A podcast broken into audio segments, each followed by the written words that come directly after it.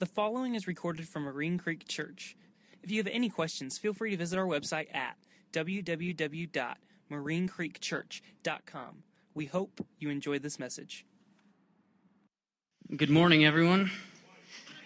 You'll have to forgive me as I get used to this face ma- mic. I'm going to be grabbing it a lot. It, it makes me feel like I'm a member of the Backstreet Boys or NSYNC or something, which to me is a nightmare, by the way.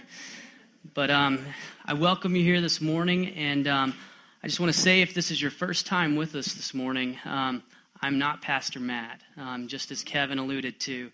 The difference between Pat and or Pat between Matt and I, it's kind of like the movie Twins, if you've ever seen it. In that movie, Arnold Schwarzenegger and Danny DeVito find out that they're brothers. They end up going into this uh, scientific laboratory where they were kind of created, I guess, in the test tube and um, Danny DeVito ends up finding out that all the really good genes from mom and dad, they went to create Arnold. And then there were a few leftover scraps, so they went ahead and made Danny DeVito. Well, that's me this morning. So, but I can promise you this that next week, Matt Schwarzenegger, he'll be back. So, isn't that, isn't that bad? You know what's sad is that's the best impersonation of Arnold Schwarzenegger I do. It sounds more like Arnold from Diff'rent Strokes. I don't know, but it's bad. I welcome you here today, though, and uh, I really want to say that the message that we're going to be going over today, it's going to be a difficult message. Um, it's not difficult because it's tough to ascertain what it is that God tells us in the Bible about this particular topic, but it's tough because of the weight and the gravity of it. The title of the message this morning is The Gift of Suffering. I, I, know when you hear that, you instantly want to put a wall up. For me, it's almost like uh, that Christmas gift that you tell your kids, don't open it. We're regifting that. That's going to Aunt Trudy. But my hope is this morning that we are able to get a new perspective over suffering, and we'll see what it is that the Bible talks about in terms of suffering. Now, with that title, The Gift of Suffering, the, the verse that I pulled that from is from the book of Philippians. It's the first chapter, verse 29. And this, uh, this book, if there was a meta theme, if there was an overarching theme of the book, it's joy through trial. And in verse, verse 29, like I mentioned, Paul says this. He says, For it has been granted, or it's been allowed, or it's been gifted unto you on behalf of Christ, not only to believe in him, but also to suffer for him. Now, that's a tough place to get to in life. The Apostle Paul, I, am almost a Paulist, man. I love the Apostle Paul. He's an amazing guy, and he's able to get to that point in life to where he's even looking at suffering as a gift from God. So hopefully we can get there this morning. Um, I don't know if you were sold the idea when you came to Christ that the Christian walk is, is kind of like your you're walking down this drab, dreary road, and all of a sudden, Jesus Rockstar pulls up in his white stretch limo and invites you in. And at that point, life turns beautiful. There's no more pain, there's no more suffering. Um, it becomes the easy life. Jesus is basically a means to get whatever you want. Um, so once you jump in the limo, you're like, Jesus, I really like it at 68 degrees. He says, It is good. Instantly, 68 degrees in the limo. Like Jesus, there's a dog herd over there on the side of the road. Could you? He already knows what you're going to say. It is good. He heals the dog. You go a little further. Jesus, there's a cat on the side of the road. He already knows what you're thinking. He hits the gas and swerves because Jesus doesn't like cats, right? but we come to find out pretty quickly that the Christian walk isn't anything like that. That a better analogy would be that Jesus pulled up in a tank and he, he's not even driving the tank. He's more like a driver's ed teacher. He puts you in the, in the driver's seat, and he's got his wheel over there and his gas and his brake just in case you really mess up.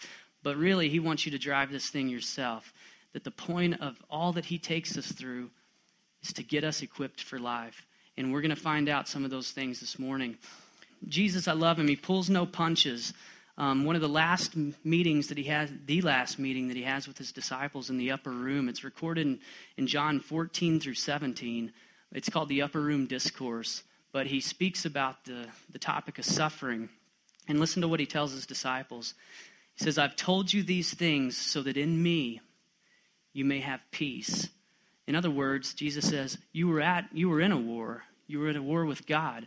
But we've been ma- made to have peace with God now through the reconciliation of Jesus Christ on the cross. We're no longer at war with God. But he goes on to say, In me you'll have peace, but in this world you will have trouble. But take heart, I have overcome the world. So, the first point we want to make sure we get to tonight is that in this life, trials are absolutely guaranteed.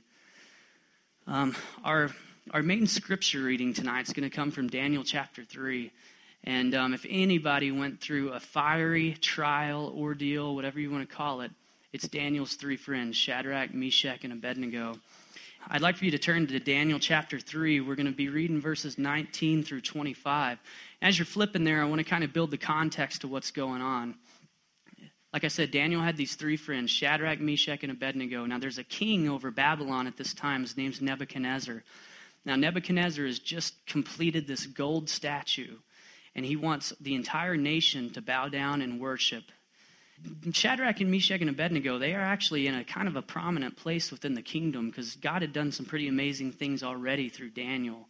And so Nebuchadnezzar liked these guys, but some of his advisors, his entourage, if you will, come to him after this point of um, this appointed time to worship and say, hey, there were three Jewish men that did not bow down and worship. And Nebuchadnezzar, he calls in Shadrach, Meshach, and Abednego, and he's like, I've heard, I've heard you're not worshiping. Um, I'm going to give you the opportunity now to worship, and if you don't, I'm going to throw you into this blazing, fiery furnace. And Shadrach, Meshach, and Abednego answer him. They say, Our God is able to deliver us. But even if he doesn't, we will not bow down. And so we're going to pick it up in verse 19 now. Says, Then Nebuchadnezzar was furious with Shadrach, Meshach, and Abednego, and his attitude toward them changed. He ordered the furnace heated seven times hotter than usual and commanded some of the strongest soldiers in his army to tie up Shadrach, Meshach, and Abednego and throw them into the blazing furnace.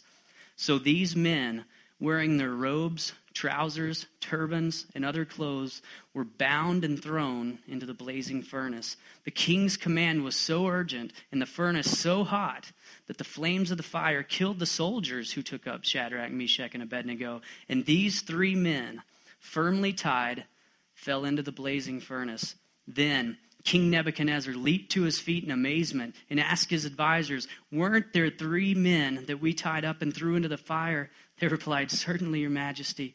He said, Look, I see four men walking around in the fire, unbound and unharmed. And the fourth looks like a son of the gods. Now, this is speaking from Nebuchadnezzar's uh, kind of pagan worldview. He looks like a son of the gods. We know what that is. But before I even get there, I want to point out that there's really two great truths that we learn from this Old Testament example that get carried into the New Testament. And the first one is the most obvious, where he says that I see four men walking around, and one looks like the Son of the gods. We know who that is. That was Jesus Christ, a pre incarnate appearance in the Old Testament of Jesus Christ. Theologians call this a Christophany. And I find it very, very interesting that one of the times that Jesus decides to make himself known, to make himself appear in the Old Testament, is a time of great trial and suffering. He involves himself intimately within that fire. So that's one point that we can pull from this story. But there's a second as well, and it's not quite as obvious. As you, as you read through it, um, part of King Nebuchadnezzar's amazement wasn't just that there was a fourth man in there, but what was it? He said, Weren't there three men in there that we tied up and threw into the fire? Look, I see four men walking around unbound and unharmed. And this presents the second thing that happens to us within a trial. The fire didn't just not burn Shadrach, Meshach, and Abednego, it burned something. But what it burned was the things that were holding them back, the things that were held them bound. See, God allows us to go through those fires sometimes. He promises to be with us in them, but He has us go through them also that the things that are holding us back, that we'll be set free from them. I find that to be a, a beautiful thing about the trials that God sends us through. So, the second point that we want to hit tonight is not only do the uh, trials, not only are trials guaranteed, but they're designed for a purpose, and that purpose is to transform us. Maybe no one said it better than James in James chapter 1, verse 2. James is the brother of Jesus, and he's speaking to a, a Jewish context that had been spread across the world, and they were going through great suffering. Listen to what he said. He said, Consider it pure joy, my brothers. In other words, just to stop right there, notice he did not say it is pure joy or what you're going through is a joyful experience. He says, put it into your account or consider it pure joy, my brothers, whenever you face trials of many kinds. Notice he doesn't say if you face trials of any kind, whenever. They are guaranteed. We've, we've talked about that. But you ask, why, James? He says, because you know that the testing of your faith develops perseverance. Your Bible might say patience, might say maturity, completeness. But the fact is that God's having us walk through those for that very purpose, that they're developing something within us. It says, let perseverance finish its work so that you may be mature and complete, not lacking anything. I don't know if uh, Matt mentioned this in the first three service or the first service and the third service. I know he mentioned it in the second one because I was in there, but he he, he kind of threw me under the bus, and I'm here to clear the record. But he asked in that service, um, "Is there anyone in here that has stabbed themselves?" And I was like, "Oh man," I kind of give the T Rex hand. I didn't really want to raise it very high.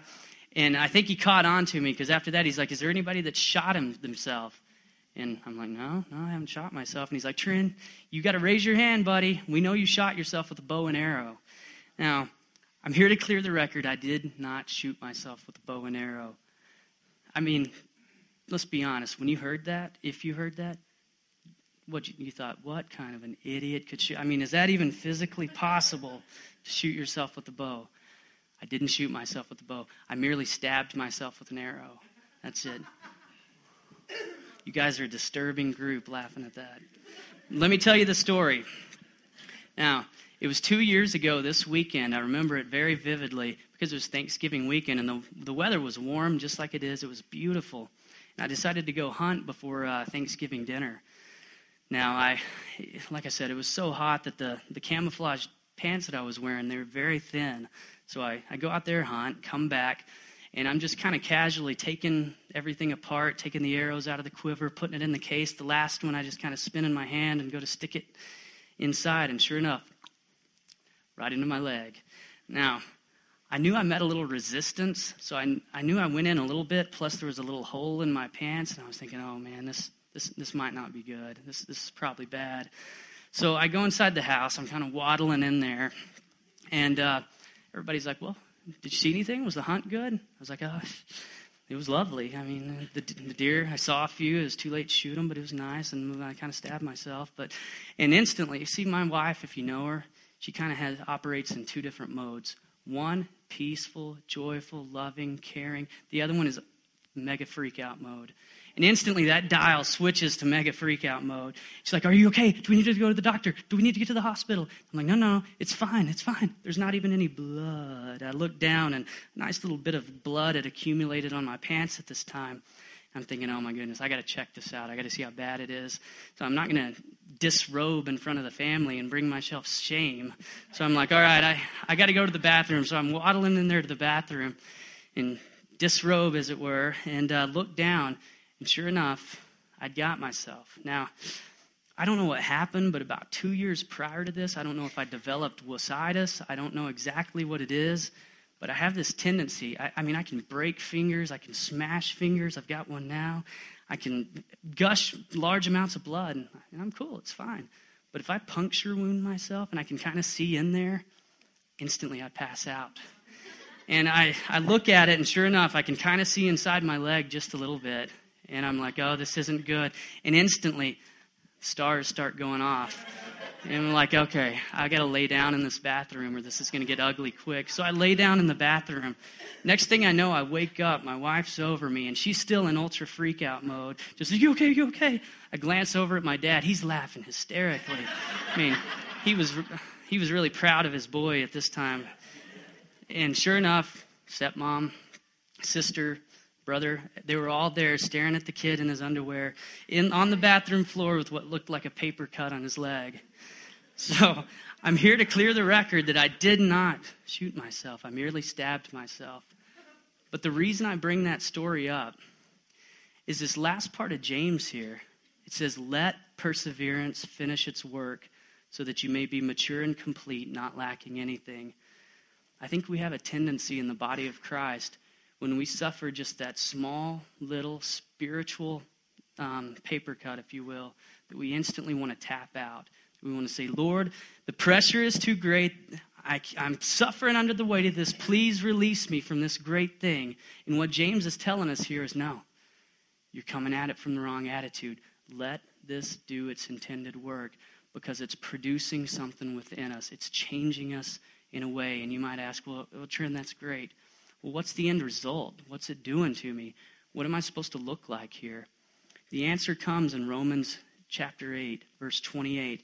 And if you've ever suffered with anything, and you talk to a pastor about it, I guarantee you, we pulled out that Romans 28 card, and uh, it's like our ace card, and told you all about the suffering and what God's doing. I think the tragic thing is a lot of times we miss the next verse and we don't mention it, and I think it's the greater verse. But listen to what it says. Paul is speaking here, and he says, And we know that in all things, not some things, not just the good things, not just the bad things, but in all things, God works for the good of those who love him, who have been called according to his purpose. In other words, no matter what you're going through, no matter what it is, God is going to use those in some way. If you love him and if you're following him, he's going to work that to good in some way. But here comes the 29th verse. And like I said, this is, this is the great verse because it tells us the answer. It says, For those who God foreknew, in other words, for God dwelling in eternity, was able to look out across all time and see those who would accept faith in Christ. He said, For those who God foreknew, He also predestined or He predetermined for them to be conformed to the image of His Son. And that is the purpose, that is the end result of why we're going through these things that the very nature and the very character of god that they may be developed that it may be developed within these human finite bodies. Now probably about five years ago um, i was teaching my daughter to ride a bike. And um, man i was just wanting her to love bike riding. I wanted to go on bike rides with her. And i was thinking man all right, I'm just going to send her down the driveway because the driveway is pretty steep. And I'm like, she'll be going fast. It's going to be awesome. So I wrap her up in her Barbie knee pad. She's got her Barbie elbow pads on, huge Barbie helmet. And I'm like, all right, baby, come to daddy. And uh, she starts flying down the hill. Now, it's only like 15, 20 feet. But anyway, she's flying down it. And I noticed something really quick that she's looking down at the concrete and her hands are doing this on the handlebars. So that bike is rocking up on two legs, up on two legs. I mean, she looks like a bobblehead coming down this thing with that big old helmet on. And I catch her I say, Sweetie, it is absolutely imperative that you keep your eyes on me. You have got to watch where you're going. You can't look down. Watch where you're going. And instantly, and the Holy Spirit gave me Hebrews 12, verse 2 and 3. He was teaching me a lesson about driving through life that, that morning. Listen to what it says. Let us fix our eyes on Jesus. In other words, let us keep our eyes upon him, the author and perfecter of our faith, who for the joy set before him endured the cross, scorning its shame, and sat down at the right hand of the throne of God. Consider him, church. Consider him who endured such opposition from sinful men, so that you do not grow weary and lose heart. So, our third point tonight that we want to get to is that we've got to keep our eyes on Jesus. He's our example in the trial. And what I mean by he's our example in the trial is that he was able to endure great, great suffering. How? What did that verse just say? For the joy that was set before him. Matt mentioned this verse a couple of weeks ago, and he asked the question well, what was that joy that was set before Jesus that he was able to go through the cross? And most of us answered, well, it was us. And that's right. God, Jesus was able to go through that immense pain, the beatings, the lashings, all of it, because he knew that he was bringing many sons and daughters to glory. He was reconciling a lost world back to himself. And he was able to go through that immense pain for that very reason. To me, that begs the question then well, if Jesus did things for the joy set before him, then what's the joy that's set before me that I might endure my cross, that I might endure these sufferings that I'm going through? I think the answer from that comes back from Philippians. Now, remember, Philippians, meta theme, joy through trial. Well, this section I'm about to read, Paul is talking about um, reaching his goals in life, becoming all that Christ has called him to be. Not only called him to be, but ask him to do. And listen to Paul's heart here. He says, I love his humility because if anybody had been conformed to the image of Christ, if anybody had reached their goals, you think, man, it's Paul. But listen to his humility. He said, Not that I've already obtained all this, or, or not that I've already arrived at my goal but I press on to take hold of that for which Christ Jesus took hold of me. Brothers and sisters, I do not consider myself yet to have taken hold of it, but one thing I do, forgetting what's behind and straining forward to what's ahead. And we get a beautiful word picture of what it means to strain forward in the Greek here. If you've ever seen like a photo finish, on like a 100 yard dash or something at the Olympics, and you see all those men just about to cross that line, and you see the desperation in their face, their skin hanging off of them as they reach every fiber of muscle in their body, straining forward, reaching for that goal, trying to cross it first. That's the picture that Paul's given us here about his walk with Christ, that he has given absolutely everything, pushing, straining, reaching for what lies ahead. It's so easy, guys, to get callous to God through trials. But I tell you what, Paul saying this, man, it convicts me. It convicts me because Paul didn't run his life like this. He wasn't on fire like this for five years. Paul wasn't on fire for Christ like this for 15 years.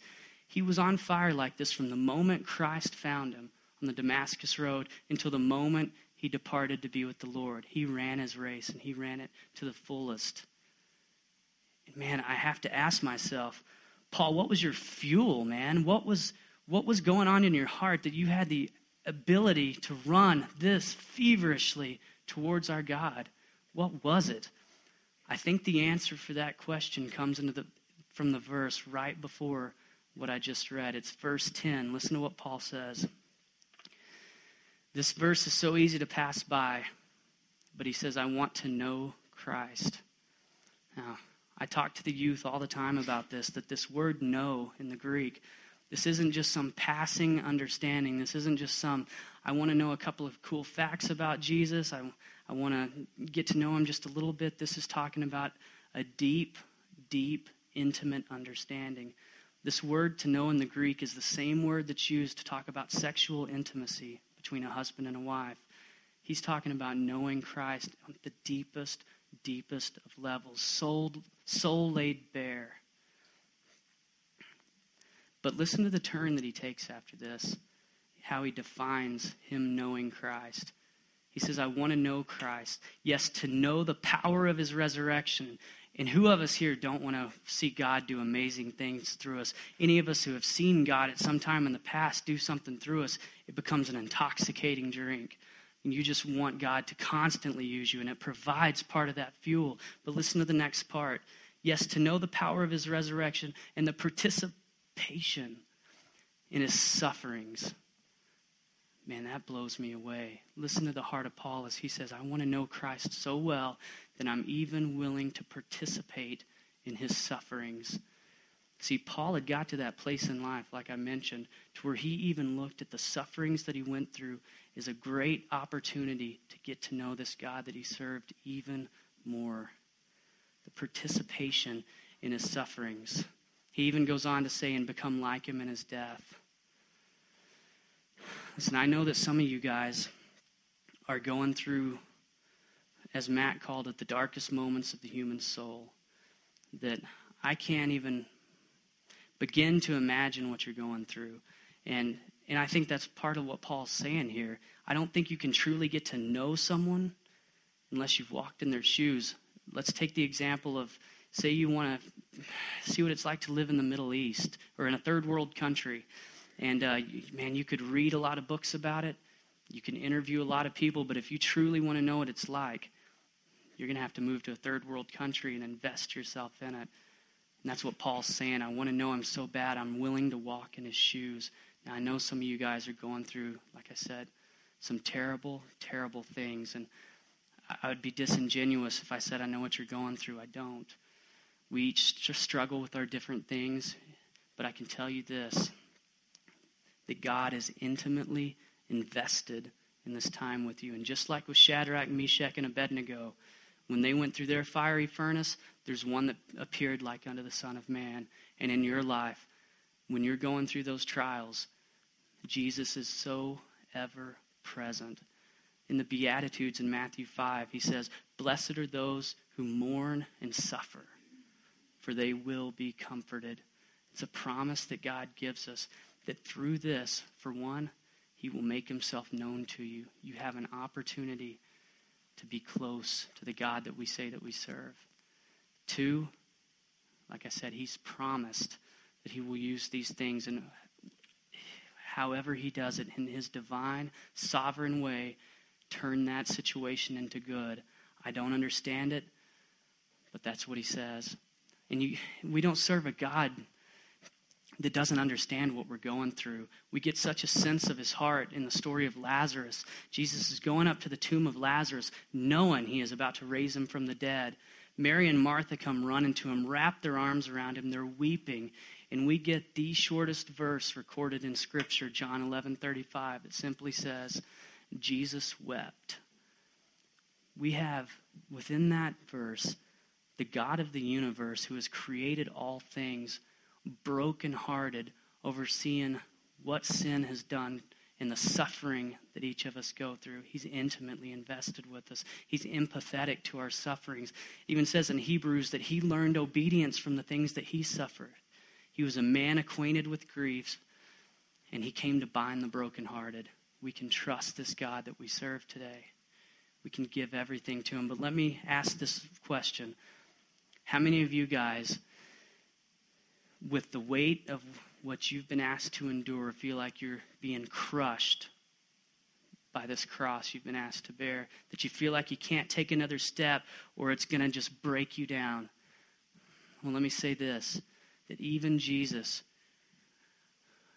after being whipped, beaten, back ripped open, crown of thorns placed upon his head, spitting, mockings, beatings, he even collapsed under the weight of his own cross.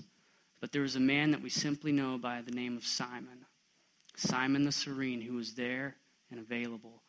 The Romans issued him to come up under Christ and to help him bear the weight of that cross. And my prayer tonight, or to this morning, is that each one of us, that we would have eyes to see and available to God, to see those in our body that are hurting, that are going through immense pain, and have the heart to come up under that cross. Yes, we'll get bloody too, but to help them support themselves. I pray that you guys, if you're going through those things, find somebody to talk to. Come talk to me. Talk to anyone. We, if, if you don't feel like you've locked in with anybody, man, we've got community groups coming up in January. Get involved in those. Don't run. Understand what God is doing through these different trials that we're going through. I'm going to leave y'all with two verses tonight. Um, one is the verse we, we, that we started with, and uh, I'm going to end with that. But the first verse I want to mention is Romans 8:18. Paul says, "I consider that our present sufferings are not worth comparing with the glory that will be revealed in us." He's not downplaying what we're going through in this verse. If you want to know what Paul went through in his sufferings, read 2 Corinthians 11. He gives his resume of the things that he went through. He went through some tough stuff. So he's not downplaying our suffering. What he's seeing is these things that were so horrific, these things that nearly destroyed me, these things that I can't even begin to imagine talking to you about. I consider that the weight of all that is not even worth comparing to what God is doing through us. And you can place yourself in that hand in the incredibly intense things that you've been asked to go through. And he's saying it's not even worth comparing to the glory that will be revealed in us. God is using these things, guys. He's with us as we go through them, and He's changing us and making us into the very image of Himself, and we can trust Him. So finally, I end with the same verse I started out with tonight, Philippians 1:29. For it has been granted, it has been allowed, it's been gifted unto you, church, on behalf of Christ, not only to believe in him, but also to suffer for him. Let's pray. Father, thank you so much that, Lord, you always shoot us straight. Lord, that you always tell us the way things really are and not the things that we, not the ways that we want them to be. I pray, Lord, you've called the Holy Spirit the great comforter. And Lord, I pray right now that the great comforter, of the Holy Spirit, would descend upon this room and bring healing to hearts that are going through suffering. It would bring encouragement to hearts that are going through suffering. And Lord, that it would burn the dross from our own hearts to where we are ready, willing, and able to come in and stand under that cross and help anyone in our body who's suffering. Father, fill us with your grace, fill us with your peace. Continue to press us forward that we may be more like you. Lord, whatever it takes, may we be more like you. We lift up all those in our body that aren't with us today, Lord, that may be out of town. We pray for safe travels, that they come back to us. Lord, for whatever reason, you've called us, me, you, all these people under this roof, to be a family and to do life together. And I pray that you unite our hearts in unity, just like you finished the upper room discourse, Lord, saying that your prayer is that we be one as you and the Father are one. Lord, bind our hearts, heal our hearts, and speak to us. We love you so much. Thank you for today. Thank you for all you're doing in our lives. In Jesus' name. Amen. Marine Creek Church is located in Fort Worth, Texas. If you have any questions, feel free to visit our website at www.marinecreekchurch.com. Thank you.